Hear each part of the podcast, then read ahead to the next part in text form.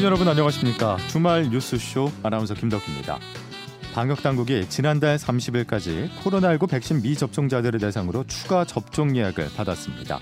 대상자 588만여 명 가운데 43만 명 정도만 예약을 마쳤다고 합니다. 아직도 540만 명 이상이 백신을 맞을 수 있는데도 맞지 않은 건데요. 최근 미접종자들을 대상으로 확진자가 증가하고 있다는 걸 본다면 걱정스러운 부분이 있죠. 이번에 예약을 하지 않으셨다면 오는 18일부터는 당일 현장 접종이 가능하다고 합니다. 위드 코로나로 가기 위해선 백신 접종률을 높이는 게 중요하다는 사실 모두 한 번 더 생각해 주시기 바랍니다. 자, 토요일 아침 주말 뉴스쇼 잠시 후에 뉴스 쏙쏙부터 시작해 보겠습니다. 기자의 시선 속으로 쏙 들어가서 주요 뉴스 정리해 보겠습니다. 뉴스 쏙쏙 CBS 장규석, 조태임, 장성주 기자 함께하겠습니다. 안녕하세요. 안녕하세요. 예. 오늘 첫 번째로 코로나부터 짚어볼 텐데 뭐 여러 가지 상황이 많이 변하는 것 같습니다. 네네. 코로나 이번 주 신규 확진자 수는 2,300명대에서 2,800명대, 3,000명을 넘지 않는 수, 3,000명이 육박할 수준에서 왔다 갔다 했어요. 그래서 이번 주에 중요한 거는 이제 다음 주부터 적용될 사회적 거리두기가 어제 발표됐거든요. 예. 그러니까 현 단계를 일단은 2주 더 유지한다. 근데 원래 당초 예상은 백신 인센티브를 더 넓힐 것이라는 전망이 있었는데 지금 현재 백신 그 접종자 포함해서 6명 모이는 것도 그대로 유지하는 걸로. 예. 네. 왜냐하면 지금 확진자 수가 계속 늘어나고 있고 또 이제 개천절 그다음에 한글날 연휴가 있잖아요. 그래서 일단은 유지하는 걸로 하고 있고요. 그리고 이번 주에 좀 건덕철 복지부 장관이 그런 얘기를 했어요. 지금 이제 코로나 확진자가 3,000명 이렇게 되더라도 위드 코로나로 간다. 네. 이렇게 좀 확신하게 확신을 갖고 얘기를 했는데 그 배경이 뭐냐면 이제 우리나라 지금 현재 의료 체계로서는 3,500명까지는 의료 수준에서 이제 감당이 가능하다. 그러니까 지금 워낙 오래 해왔고 또 자영업자들도 힘들고 하니까 이제는 간다. 근데 대신 전제가 있어요. 예, 고령층 접종률 90%, 일반 성인은 80% 이상인데 지금 어제까지 기준으로 접종 완료율이요. 전체 인구 대비는 50%고 18세 이상으로 하면 58%예요. 그러니까 아직은 조금 더 속도를 내야 되는 상황이에요. 그래서 이제 정부에서도 예약률이 워낙 저조하기 때문에 이제 당장 18일부터는 예약 없이 그냥 현장에 가서 병원 가서 이제 바로 백신 맞을 수 있도록 그렇게 하고 있습니다. 예. 접종률이 상당히 중요하다는 걸 말씀드릴 이유가 뭐 여러 가지 인센티브가 나오고 있기 때문에 내가 일상생활을 뭐 제대로 즐기기 위해서는 백신을 맞아야 된다 이런 측면도 있겠지만 최근에 사망자가 다시 좀 늘고 있어요. 그렇기 때문에 접종을 하셔야 그 치명률이라든지 중증화율을 현저하게 낮출 수 있어서 제가 뭐 여러 가지 부작용 논란도 있긴 하지만은 백신 접종을 맞는 게 일단 하시는 게 조금 더 유리하지 않나 이런 말씀 다시 한 번 더 짚어드리겠습니다. 우리가 코로나로 인해서 아마 집에서 보내는 시간이 좀 늘어나고 있어서 좀 예기치 못한 사건 사고들이 늘고 있어서 걱정인데 이번엔 또 살인 사건까지 일어났어요. 지난주에 그 층간소음으로 인한 살인 사건이 좀 많이 이슈가 됐었죠. 그 9월 27일에 새벽 0시 33분에 이제 사건이 났습니다. 층간소음 문제로 말다툼을 벌이다가 35살인 그 A 씨가 40대 부부를 그 흉기로 살해하고 그리고 같이 있던 그 이제 아내의 부모님이죠. 그러니까 이제 할아버지 할머니 내외도 이제 중상을 입었습니다. 다행히 이제 그 딸 10대 딸 2명이 있는데 이 딸 2명은 방 안에 있어서 화를 면했다고 하는데 부모님이 이미 다 숨지고 참 그 어떡해요. 근데 이 층간소음 문제로 거의 1년 전부터 갈등이 있어 왔었고 그러다가 이제 그 연휴 전날인 17일에도 9월 17일에도 층간소음으로 해서 경찰이 출동하기도 하고 그랬었다고 합니다. 예, 그러니까 30대 남성 아래층에 사는 남성이 층간소음을 못 견디고 올라가서 홧김에 이런 사고를 저질렀다. 이렇게 말을 하고 있는데 경찰 조사가 지금 계속 진행되고 있지만 조금 다른 이야기들이 나오고 있어요. 이게 경찰이 이제 이미 그 현장에 갔을 때는 이미 부부는 숨진 상태였습니다. 그러니까 흉기를 휘두르고 보통 보면 중태를 입고 뭐 출혈 과다로 이렇게 사망하고 이렇게 되는데 이미 숨졌다는 상태인 거는 공격을 아주 강하게 받았다는 얘기죠. 그만큼 이제 그 거의 뭐 눈에 보이는 게 없는 상황이었던 것 같고요. 그런데 이 A 씨가 그 미혼이고 일용직 건설 노동자로서 아래층에 혼자 살았대요. 혼자 살았는데 되게 좀 이렇게 작은 소리에도 민감했다. 이런 이웃들이 그런 얘기를 합니다. 그래서 1년 동안 되게 막 여러 가지 갈등이 있었고, 그래서 그 위층에서도 이제 매트도 깔고 뭐 이렇게 했는데, 뭐 인근 주민들의 증언에 의하면 뭐 샤워만 해도 항의를 했다. 이렇게 하는데, 이 부부가 이 아파트 근처에 있는 그 상가 치킨집을 하고 있었대요. 예. 그러니까 밤에 이제 지금 코로나니까 뭐 한 10시 정도쯤, 그렇죠. 이제 9시, 10시에 일 마치고 이제 접고 귀가해서 이제 뭐 씻고 이러면 11시 뭐 12시 이렇게 될 거 아니에요. 그러니까 사건 발생한 시각도 거의 뭐 밤 12시 거의 이제 좀 지나서 사건 발생한 걸로 봐서는, 예. 밤에 이렇게 돌아와서 이제 좀 정리하고 이런 상황에서 또 아마 화가 나지 않았을까 이런 생각이 들어요. 예, 이 아래층 남성이 경찰 조사에 따르면은 흉기를 이미 3개월 전부터 사서 준비를 뭐 해서 했던 게 아니냐, 네. 뭐 이런 말들이 나오고 있는데, 어쨌든 코로나 때문에 층간소음, 야 이거 요즘 다들 고민이죠. 그때 그 저기 우리 전남의 최창민 기자가 현장 사진을 찍어가지고 이렇게 보냈는데 보니까 복도에 막 이렇게 피가 막 뿌려져 있고 막 이러긴 한데, 저는 그 피 뿌려진 복도에 보이는 킥보드가 너무 마음이 아팠어요. 네, 그 딸들이 타던 거였던 것 같은데, 그 킥보드 타는 나이면 그렇게 많은 나이는 아니잖아요. 그러니까 어린 아이들이 있었을 테고, 그 10대 자매 둘이서 또 이렇게 또 뛰고 이랬으면 또 밑에서 안 그래도 예민한 그 사람이 얼마나 또 많이 또 그랬을까 싶기도 하고, 애들도 얼마나 좀 이렇게 신경 쓰면서 계속 제지당하고 그렇게 살지 않았을까 싶어서 마음이 아팠습니다. 저는 그 이사를 할 때 그래서 이거 되게 신경 많이 쓰거든요. 맞아요. 저도 딸이 있기 때문에 어린 자녀가 있어서 애들 있으면 아무래도 이사할 때 이거 참 관심사 중에 하나죠. 아래층에 갔죠. 저는 2층에 갔는데 거의 1층인 2층에서 살고 있습니다. 1층이 뭐 어린이집 이런. 그래서 그렇게 자녀 있으신 분들 중에 요즘에 고층 아파트는 중간에 화재나 뭐 대피하기 위해서 비워진 층들이 있잖아요. 밖에서 보면. 그러니까 이제 그 바로 위층이 굉장히 로얄층이라고. 아, 그런 데가 있어요? 네. 그러니까 시내 돌아다니시다 보면 굉장히 고층 아파트들은 중간에 대피용으로 이렇게 비워져 있는 층이 있거든요. 그러니까 밖에 아예 뚫려 있어요. 층에 아예 아무것도 없거든요. 그러니까 그런 데가 굉장히 로얄층으로 아주 각광을 받고 있다고 하고, 저도 이게 좀 찾아보니까 이게 사실 이제 층간소음이 아파트에서 많이 일어나는데 그 이유가 아파트를 이제 벽식 구조로 지어서 그렇다고 해요. 아, 또 유식한 또 장기자. 네. 그러니까 이게 우리가 흔히 사무공간으로 쓰는 빌딩은 사실 층간소음을 우리가 좀 들어본 적이 거의 없잖아요. 네. 그러니까 왜냐하면 일반적인 빌딩은 이게 그 기둥을 세워서 철골 구조죠. 기둥을 튼튼하게 세워서 기둥이 있기 때문에 기둥으로 그 하중을 지탱을 하기 때문에 이게 크게 없는데, 아파트 같은 경우는 그 벽을 약간 두껍게 해서 그 하중을 지탱하는 식으로 만든대요. 그러니까 이게 조금만 어떤 소음이나 이런 거에 벽이 바로 타고 내려와가지고 쭉 퍼지는 건데, 그게 결국의 원인은 비용 절감이라고 해요. 이게. 그 철골 만들면 비싸다고. 그러니까 같은 공간이라고 치면 이렇게 벽식 구조로 만들면 세대가 더 많이 들어간대요. 그러니까 아파트 당연히 짓는 입장에서는 세대 수를 많이 받으면 당연히 비용을 많이 받을 수 있으니까 이렇게 짓는다고 하는데, 이게 어떻게 보면은 현대 시대에 굉장히 좀 비극이라고 해야 될까요? 아니 화천대유 이거 보면서 아파트 분양하고 돈 많이 남는다는데 그래서 철골을 만들면 안 됩니까?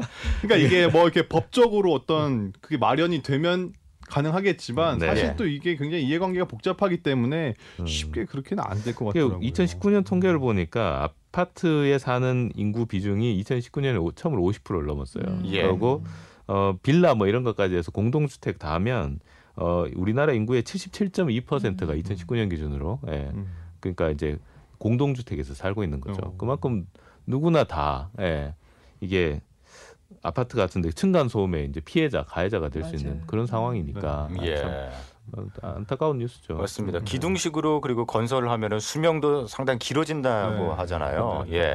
그렇게 만들어 주세요.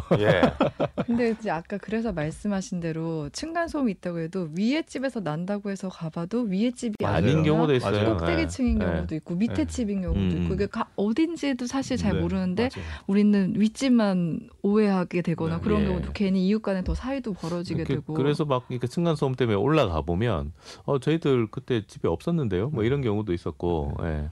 근데 또 저희도 층간소음 피해를 한번 당한 적이 있어서 위층에 이렇게 항의 방문을 올라갔는데 예. 자전거 석대가 놓여 있는 거예요. 앞에. 아들들인가요? 아기들 자전거 조그만 거. 예, 그럼 또 어떡해요? 그래서 우리가 문을 두드리려다가 아이고 저 어떡하나 하고 그냥 내려온 그렇죠, 적도 있고. 그렇죠. 예. 애들 셋이 집에만 있어야 되는데 예. 요즘 놀이터 나가기도 맞아요. 좀 그렇잖아요. 코로나 때문에. 예. 정말 예. 이래저래 예, 참 고민이 많은데 저희가 어쨌든 아파트라는 공동생활하기 위해서는 조금씩 예, 배려를 해야 되잖아요. 맞아요. 예. 그래서 이런 뉴스가 나올 때마다 결국 좀 이렇게 가서 보고 인사하고 서로 알면은 그래도 좀 덜 시끄럽더라고. 오히려 소음은 똑같은데 그래서 그 윗집에 그 세 아들들이 사는 그 집을 가서 봤어요. 직접 인사도 하고. 인사를. 예. 그러니까 좀 덜 시끄럽더라고 이상하게 느낌이. 예. 친근하게 느껴지는구나. 예. 그래서 이제 그게 좀 그 사람들끼리 서로 좀 인사도 하고 맞습니다. 예, 서로 알고 지내고 좀. 근데 이게 참 그 예. 알고 지내는 게 중요한데 예. 또 실제로 이렇게 말을 트기가 좀 어려운 게. 예, 요즘에 워낙 전세도 많은데 이게 민감한 문제잖아요. 그러니까 뭐 2년마다 바뀔 수도 있는 사람인데 뭐 매번 가서 인사해야 되나? 약간 이런 생각도 좀 들고. 근데 저는 사실 이사를 가면 제일 먼저 밑에 집부터 찾아가요. 일단 여기 아들 둘이 또 떡이나 선물을 들고 저희가 아들이 어린데 시끄러울 수도 있다. 양해 부탁드리면서 먼저 이사 가자마자. 그것도 좋은 방법이네요. 네, 그리고 부동산에 물어봐요. 밑에 집에 누가 사시나? 연령대가 어느 정도냐. 그렇게 신경을 그러니까 집보다는 밑에 층에 누가 사느냐를 신경 쓰게 됩니다. 맞습니다. 우리 조태임 기자 뭐 삶에 예, 그런 팁을 또 이 층간소음 사례를 봐도 진짜 예민한 사람이 살면 너무 힘들 것 같아요. 예. 그게 칵테일 효과라고 하더라고요. 그래서 그 칵테일 파티가 엄청 시끄럽잖아요. 네. 근데 내가 꽂히는 소리는 그 아무리 시끄러운 데서 들리는 거여서 내 이름 같은 경우는 아무리 시끄러운 데서 들리잖아요. 네. 그런 것처럼 층간소음도 그 음에 한번 꽂히면 그 소리만 되게 예민하게 반응하게 된다고. 그래서 다른 사람이 들을 때는 안 들리는데 할 수도 있는데 그 사람한테는 그게 되게 예민하게 반응한다고 하더라고요. 예. 자, 층간소음 문제까지. 이제 정치권으로 좀 가봐야 되는데 이쪽도 소음이 대단합니다. 예. 이것도 너무 답답하죠. 층간소음 수준이 아니야. 이거는 사실 제가 너무 복잡하고 지금 저희 뭐 아침 뉴스 할 때마다 단독 기사가 너무 많이 쏟아지니까 이게 뭐가 이제 새로운 건지 CBS만 단독 기사를 내는 게 아니라 다른 데서도 그렇죠. 엄청난 양의 단독 기사들이 쏟아지고 있다는 거잖아요. 그래서 제가 일단은 이렇게 정리를 조금 해볼게요. 일단은 그 화천대유라는 회사 우리가 지난주에도 얘기했지만 아주 적은 자본금으로 그러니까 5천만 원 지분 1%로 577억 원의 수익을 올렸다 해서 우리가 어떻게 된 거냐 이랬었잖아요. 근데 또 천화동인 1호에서 7호까지 하면은 이분들이 3억 5천만 원 지분을 4천억 원을 가져 간 거예요. 대세 이게 이때까지만 해도 대체 그럼 무슨 특혜가 있었길래 이렇게 된 거냐. 근데 이 화천대유의 중심에 그 법조 머니투데이 출신의 법조 기자가 있었다.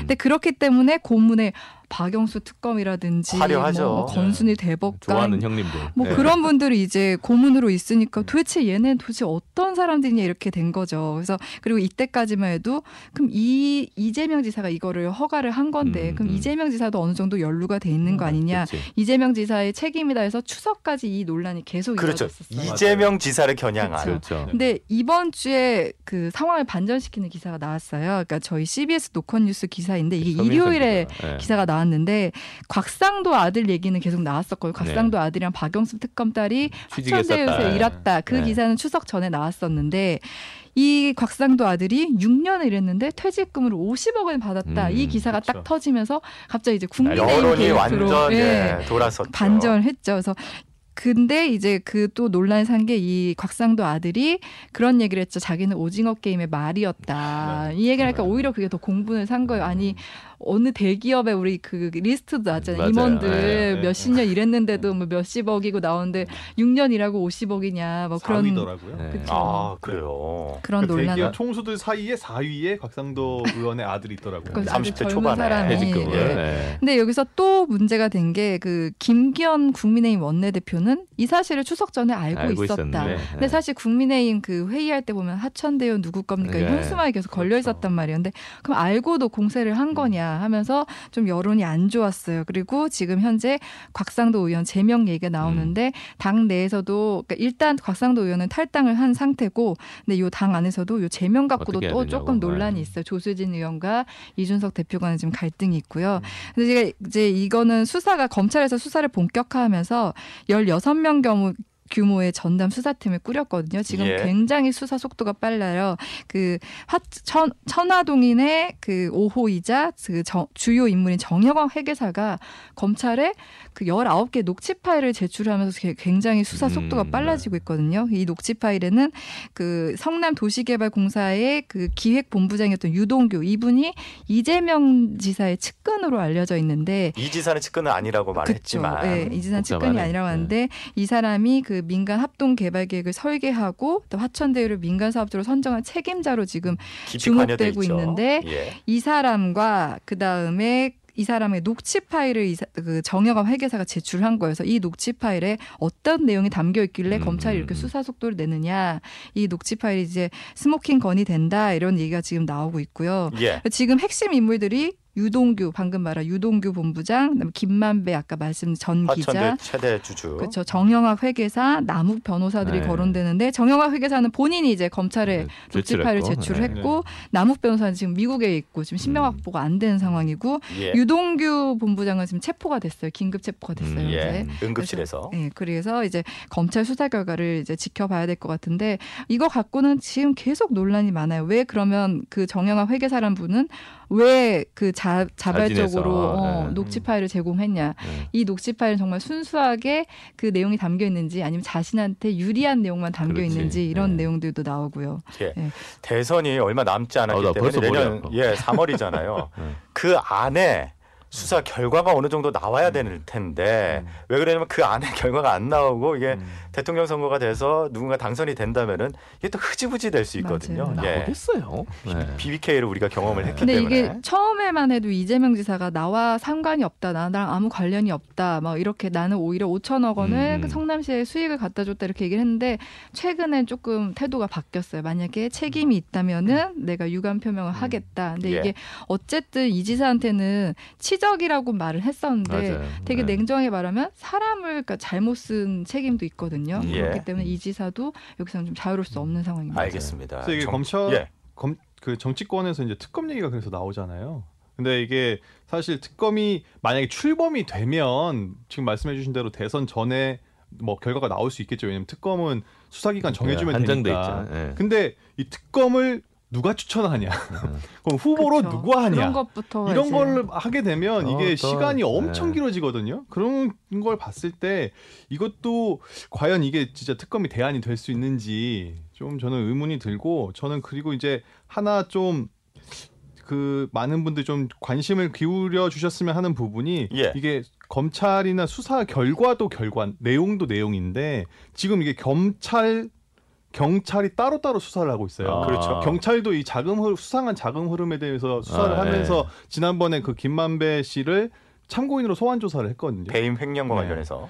그러니까 이게 지금 투트랙 수사가 되고 있는 건데, 결국엔 그럼 이게 검찰 개혁의 성적표가 될 수 있다. 아, 이번 그 내용을 보면, 결과를 보면, 왜냐하면 사실 지금 보통 검경 수사권 조정이 되기 전에 이런 사건들을, 게이트급의 사건들을 보면 검찰에서 경찰한테 이야기를 하죠. 수사 자료 다 갖고 와라. 다 갖고 와라. 우리가 알아서 그래서 한다. 우리가 알아서 한다. 그래서 수사를 하다 보면, 그러니까 검찰권 남용이라든지 아니면 정치검찰이라든지 이런 문제가 있었기 때문에 이번 정부에서 굉장히 그 검찰 개혁을 굉장히 밀어붙였던 거잖아요.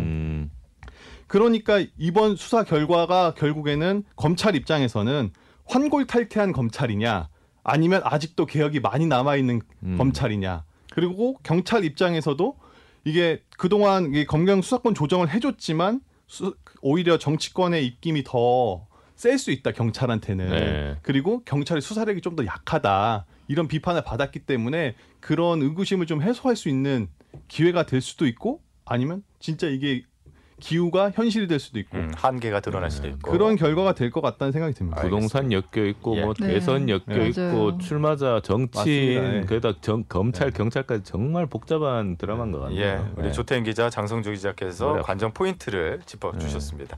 자, 정치권 이슈 여기 정도에서 정리하고 끝으로요. 문 대통령이 좀 충격적인 발언을 내놔서 지금까지 논란이 되고 있습니다. 물론 종전선언까지는 아닌데 개고기를 이제는 우리가 그만해야 되지 않냐. 그 문화에 대해서 조금 이게 논란이 되고 있습니다. 그러니까 이게 지난 금요일이죠. 27일에 대통령하고 국무총리하고 매주 점심에 이제 만나서 회동을 일상적인 거죠. 이제 그게 끝나고 청와대 대변인이 그 내용을 소개하면서 이례적으로 문재인 대통령이 이렇게 말했다. 그러니까 이제 개 식용 금지를 신중하게 검토할 때가 되지 않았는가라고 말했다고 대변인이 소개를 한 거예요.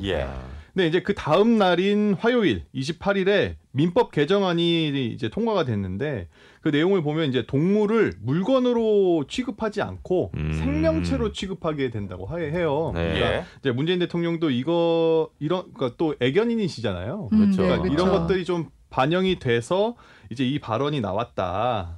하는데 이게 외신에서도 굉장히 관심을 많이 갖더라고요. 외신들은 관심이 많이. 엄청 다 쓰더라고요 이거를.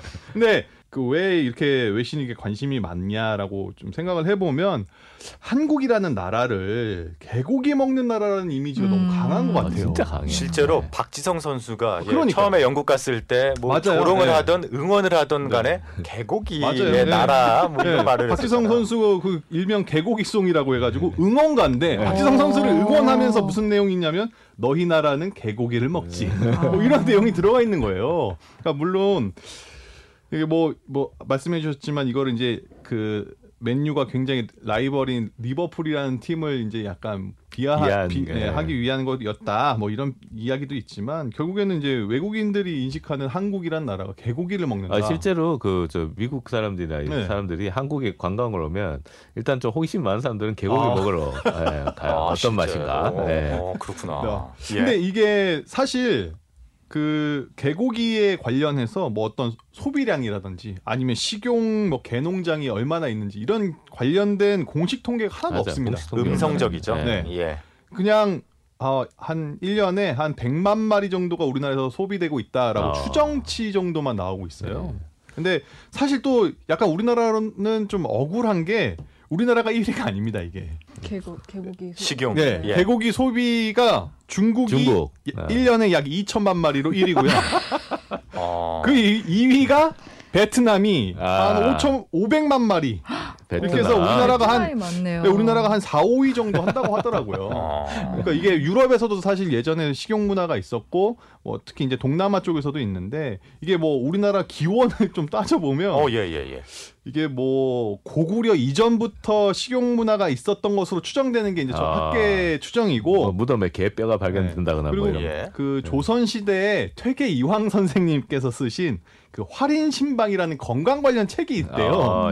아주 여기에 개소주를 그 8대 보양식으로 소개를 했다고 합니다. 그러니까 그럼 이미 조선 시대에 개는 일단 먹는 거다. 그때 이미 이게 돼 있었는데 결국에는 이게 갑자기 정치권에서 그러니까 대통령의 입을 빌어서 어떤 규제를 해야 된다라는 이야기가 나왔기 때문에 어떻게 보면 논란이 되고 있는 형국인데요. 그동안에는 개고기의 유통이나 도축을 합법화하고 양성화시키자는 얘기는 있었는데 식용 금지까지 이렇게 얘기되는 거는 대단히 전향적인 것 같긴 하네요. 그러니까 이게 다른 것보다 지금 어쨌든 먹는 사람들이 있으니까 유통되고 그리고 이거를 파는 자영업자들이 있기 때문에 그럼 이 사람들의 생계를 어떻게 할 것이냐.